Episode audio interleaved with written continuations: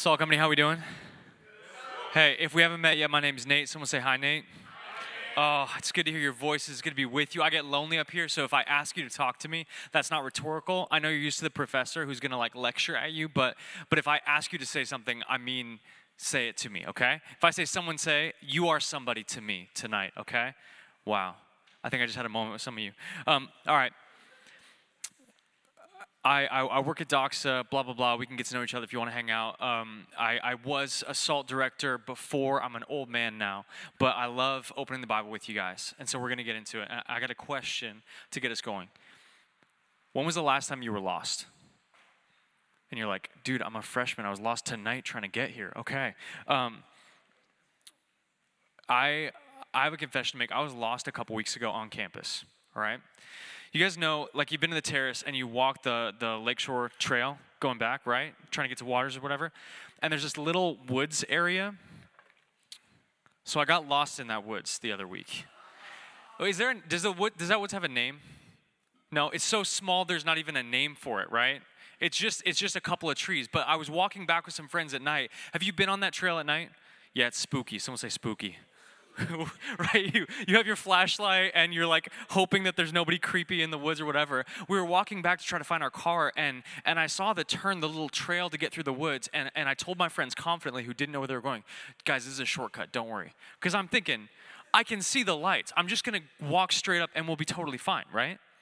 So we walk a little ways into the woods, and then we, we have to turn on our, our flashlights on our phones because we're going to trip over stuff. But if you've ever been in the woods and you turn on your flashlight, it's almost like things don't get brighter, they get darker everywhere else, right? Like you can see a little bit of light in front of you and everything else gets darker. So we go from being on campus to find our car to all of a sudden, like, I'm in the woods. And we start walking, and it's like, no, trust me, guys, shortcut, not a big deal, let's go. And then I hit a sign that says detour. Like, how is this trail long enough to have a detour? But I'm like, trust me, believe me, I know what I'm doing. I've never been on this trail before, but we're gonna get there. And so we take the detour and and we start walking through some kind of like overgrown parts of the trail, and then we hit another sign that says detour and so we turn again and, i kid you not this short trail there were five or six different detours going on. And my friend in the back she listens to too many like you know murder show podcasts whatever so she's like somebody's in these woods. There's a bear or a guy in a bear costume. There's somebody bad here.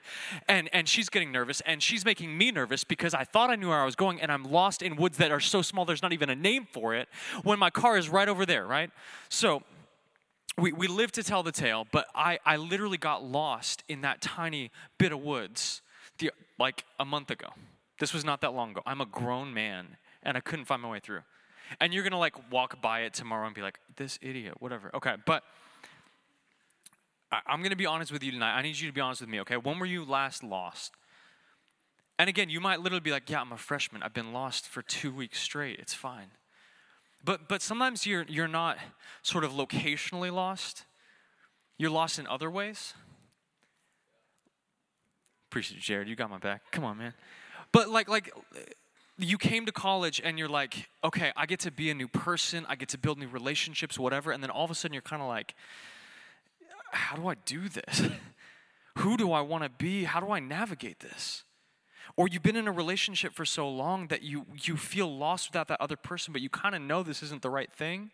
Like I should have broken up a little while back, and, and yet and yet I sort of don't know where I would be without this person or, or any person. Like you've been so long without a relationship that it feels like you'd be lost without somebody. Or maybe you've been pursuing a degree and, and pursuing a career path that, like, one time as a kid you decided would be good for your future, and now you're so deep into it, you're like, is this really what I want to do? But I've sunk three years into it. You're looking at the other side of graduation, right? Senioritis is a disease affecting hundreds of people every year, and you got it bad. But you're like, I don't know if I actually want to graduate because I don't know what's on the other side. Like, I don't like the career that I picked when I was a freaking freshman, dude. Like, I don't know about this, right? Or, or again, maybe tonight you wandered in here and your arms have been crossed the whole time and you didn't sing the words because you're like, I, I might, I, I don't know if I buy into this whole religion thing, but I know there's something that's not quite clicking in my life right now. And maybe these guys have an answer. Maybe there's something here, but, but you don't know. I, I think underneath this, we, we all have sort of two ways we try to deal with our lostness. Two ditches that we run to. And, and, and I think you've probably seen this around you, if not experienced this in your life. One looks the most obviously lost, but it's a way that we try to deal with our feelings of lostness, the emotion inside. We try to, we try to suppress it, push it down, stuff it deep. This option has been offered to you the whole time you've been on campus. It's just partying, right? Hey, if you feel lost, at least you won't for a night. At least you have some people around you right? At least you'll have some some people but but you kind of know even if you've been in that world a little bit like man if you stop smoking and stop drinking and stop going to that party maybe these people wouldn't actually be my friends. But we're all trying to just for a night for a moment deal with the feeling we have of of, of feeling lost. We never put that word to it but that's what we've been feeling. We're in the woods we're on the trail and you know what? We're just going to turn off our flashlights and sit here for a minute because what else are we going to do?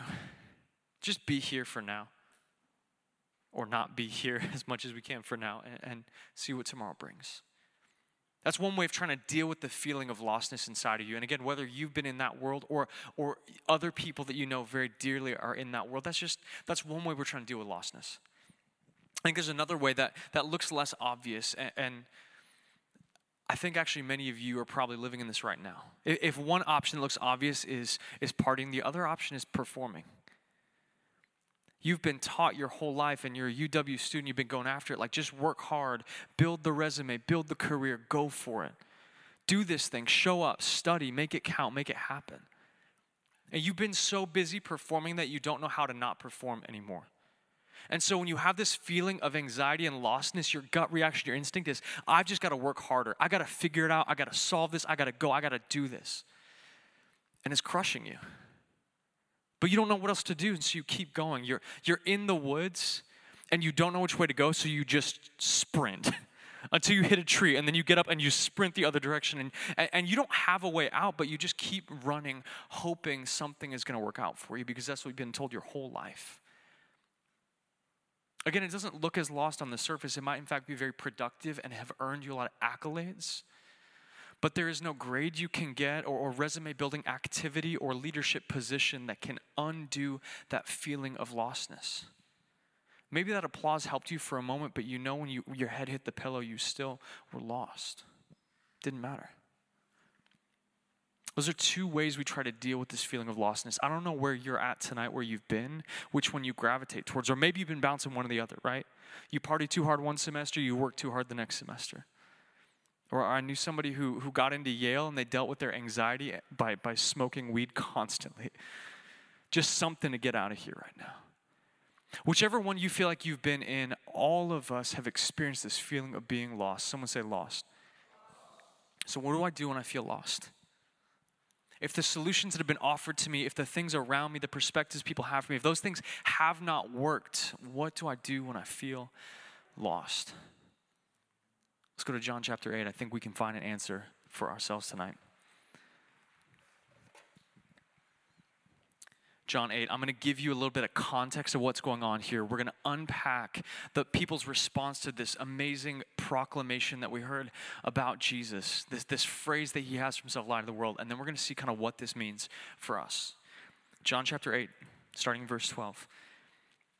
Again, Jesus spoke to them, saying, I am the light of the world. Whoever follows me will not walk in darkness, but will have the light of life.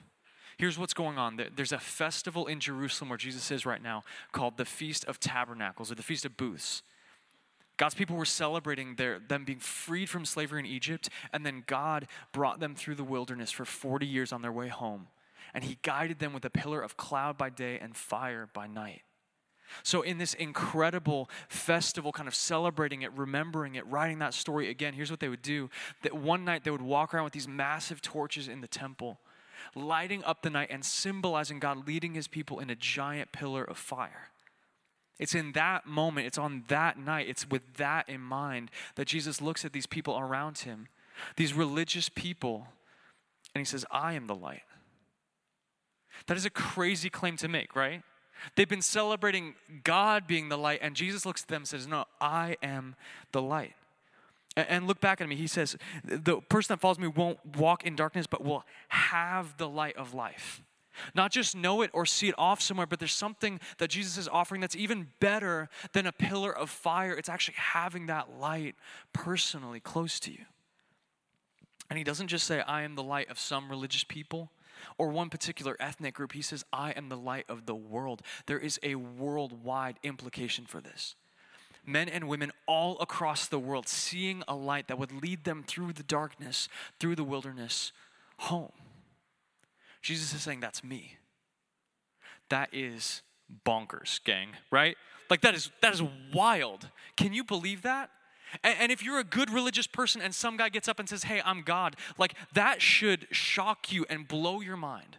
Like, how are the religious people around Jesus going to deal with this massive claim he makes, claiming to be God? What are they going to do?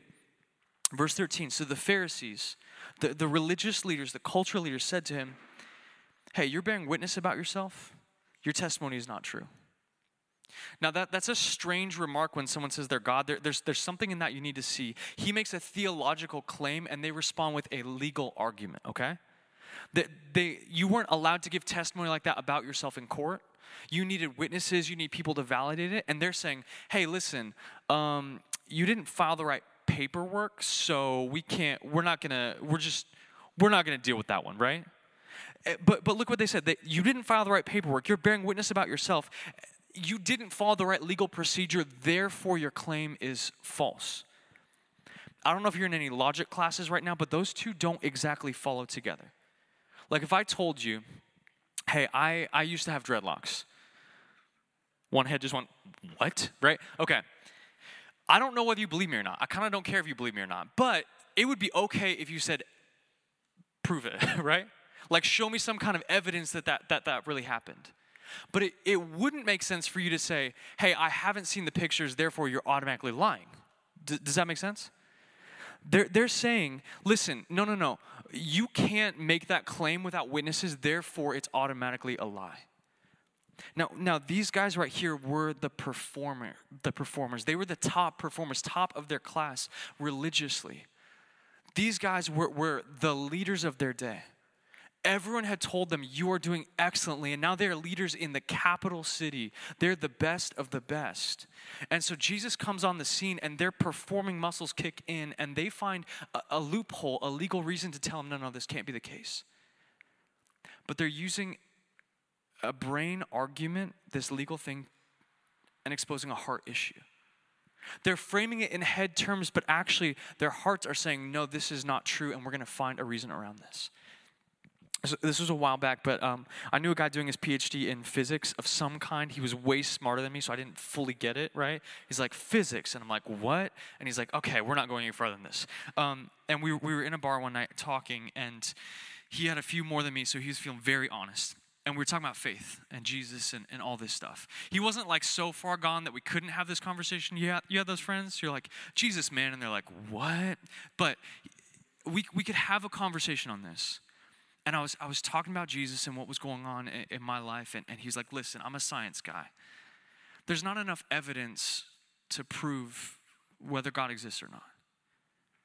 And I'm not as smart as this dude, so I didn't know the right answers, but I, but I asked him, like, what evidence would you accept?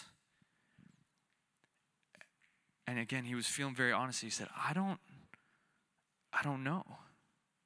He had framed it in head terms, I need evidence, but it was really a heart issue. There wasn't actually evidence that he would accept to deal with this claim. And so he was giving a head reason to push it down. He was in the party ditch, like the Pharisees in the performance dish, but both were, were giving reasons to cover up the heart issue really going on underneath. It's that lostness that they've been working so hard to get out of that when Jesus shows up and interrupts it, that they go back to what they've always known a simple excuse or something and not dealing with the claim Jesus is making about himself. Ah, there's not enough evidence, I don't know. And again, maybe you have said things like that yourself. Maybe even coming in tonight, you've been skeptical and doubting, and you've said, I don't know, I don't get it, whatever. Could, could just for a minute, could you maybe entertain the possibility with me that it's not just a head issue? Now, now don't turn off your brain in this room. Like there are good questions to ask for sure, but maybe it's not only a head issue. Maybe there's a heart issue as well that needs to be dealt with. Okay, so, so Jesus has these religious performers dodging his claim about being God by, by going back to their performing muscles. How is he going to respond to this, this dodge that they give? Look at verse 14. Jesus answered, Even if I do bear witness about myself, my testimony is true. He's like, Hey, hey, hey, A plus B does not equal C in this situation. You guys have missed it. That, that doesn't make sense. My testimony could still be true, for I know where I came from and where I'm going, but you don't know where I come from and where I'm going. You judge according to flesh, I judge no one. Someone say flesh. Oftentimes, when you see the word flesh, it's talking about just a purely human reasoning way of thinking. It's like locked in in only the physical when you and I know that, that there's more than just the physical going on.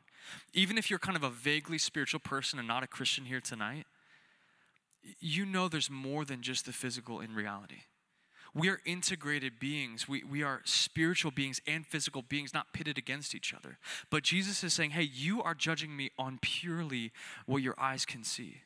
And notice, he's performed miracles already in his ministry. He's done all kinds of crazy stuff that they were ignoring. But he's saying, you're using this, this simple reasoning, and you are missing the reality of what my claim is, what is going on here.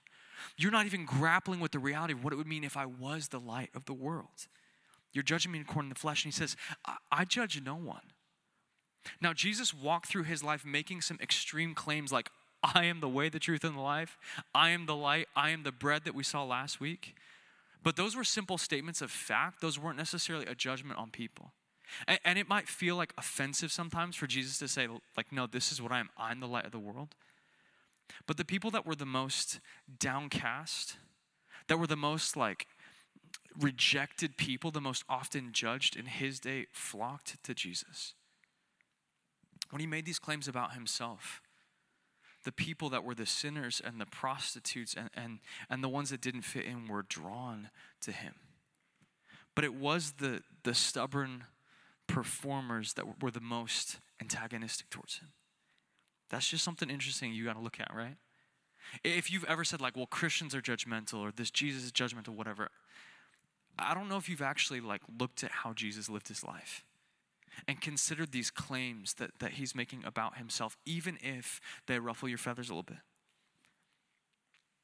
He's saying, hey, you judge according to the flesh. I'm not, I'm not judging you guys in this, but if your heart posture is such where you can't even see this claim, that is going to bear bad news for you later instead of good news. Look at verse 16. He says, Yet even if I do judge, my judgment is true for it's not I alone who judge, but I and the Father who sent me. In your law, it's written that the testimony of two people is true.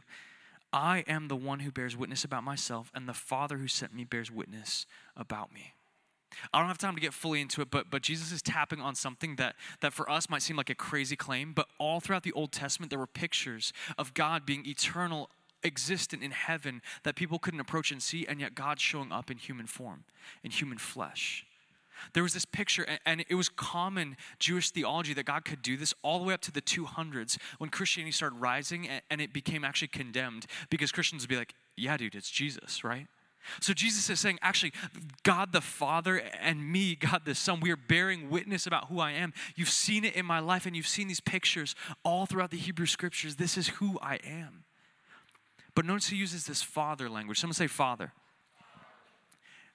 in a room like this, I know that word might have some, some poor connotations for some, or maybe you didn't know your father. But what Jesus does in the history of Christianity is radical. He introduces God as Father, and no one else was doing that. Like you can trace back through different religions, this view of God as Father goes back to Jesus. Even before him, they would kind of view God as the father of the nation, but, but it was sort of this abstract thing, not this personal thing where Jesus calls God Father and he begins to invite people to call God Father. What he's showing us is this isn't just some path, another religion, another way of life, another way for you to try harder or to deal with your guilt. This is a way home. This is a way back to the Father who made you and loves you. There's something completely going on here in the history of religion and something different for you. The Father, He bears witness with the Son. How, again, are these religious folk going to deal with this big claim of Jesus? Look at the beginning of verse 19. They said to him, therefore, in light of all of this stuff, in light of him pressing and pressing and saying, No, it's true, it's true, they said, Well, where is your father? Okay, man, where's your dad? Like, it, it seems so silly, but they keep dodging it, right? They keep trying to get around it. Like, well, call your dad then, I guess. Like, now, it sounds dumb, but they might have been doing something really, really mean here, okay? If you're familiar with Christmas at all, you're like, okay, Jesus, born Virgin Mary, Mary and Joseph, all of that. that you guys know what I'm talking about? Someone say, yup. Okay, Mary and Joseph, right? You see them at the beginning, the nativity, Jesus' birth, all of that. And then later on in Jesus' life, you don't hear much about Joseph. So some scholars would say Joseph actually probably died when Jesus was pretty young. And so these Pharisees might have actually known that Joseph was dead. They were doing their research and doing their homework. They might have known that Joseph was dead. So, like, all right, man, bring out your dad. Ooh, that's bad, right? That is so mean. Okay, but they're resorting to anything they can to try to push Jesus down and not deal with the claims he's making. He is saying he is God, and they're trying to press him and poke him and hurt him however they can. And back in chapter 5, we learned that they've been trying to find a way to kill him. Their performance, their, their way of leading themselves and leading other people cannot deal with Jesus saying, I am a different way out of your lostness. So Jesus answers them. Keep going in verse 19. You know neither me nor my Father. If you knew me, you would know my Father also. These words he spoke in the treasury as he taught in the temple, but no one arrested him because his hour had not yet come. The, the most religious, the most performance driven, the people that were looked at in highest esteem for their accomplishment, Jesus says, Hey, you don't actually know God. Let me just summarize what we see going on in this passage. Jesus is making an incredible truth claim about himself, but the Pharisees, the religious leaders, because of their heart condition, they're offering some head arguments, but it's a heart issue that's stopping them from seeing who Jesus is. Now, Salt Company, how do we not do the same thing?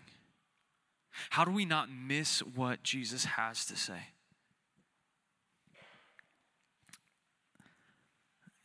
Here's one thing I think could happen in a room like this.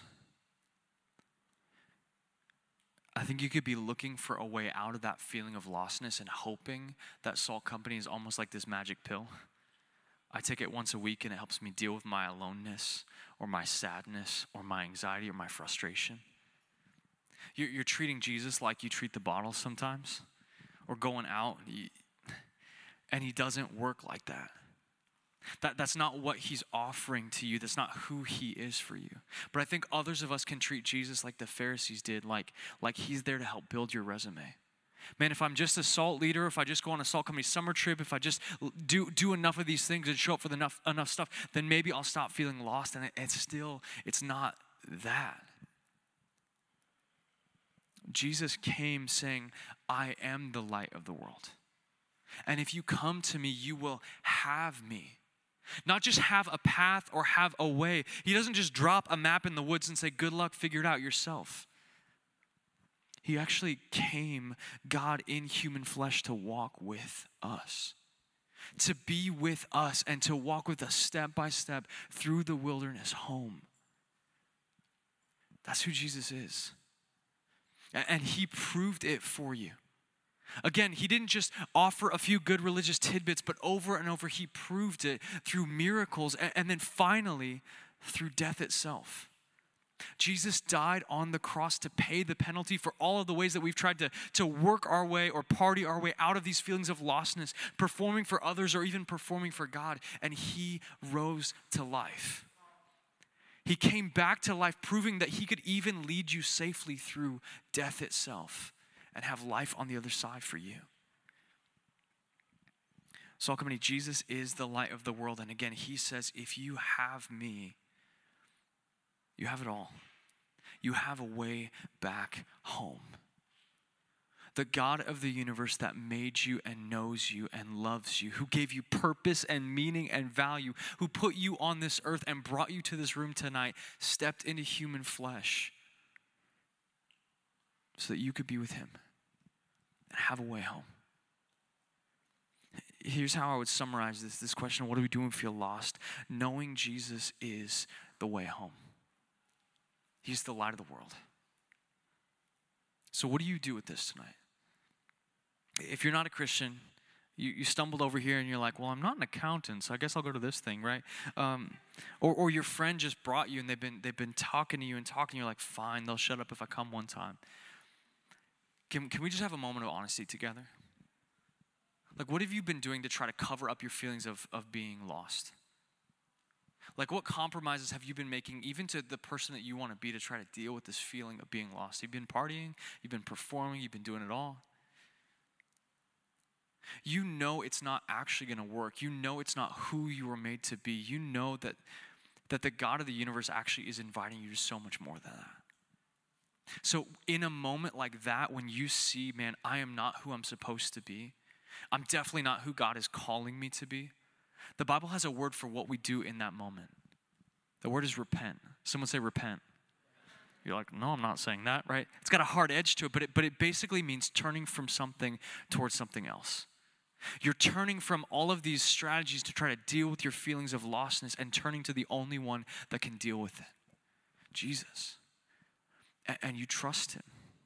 And you say, Jesus, okay, I'm done trying to do this on my own. I'm done trying to do this for myself. I, I'm in with you.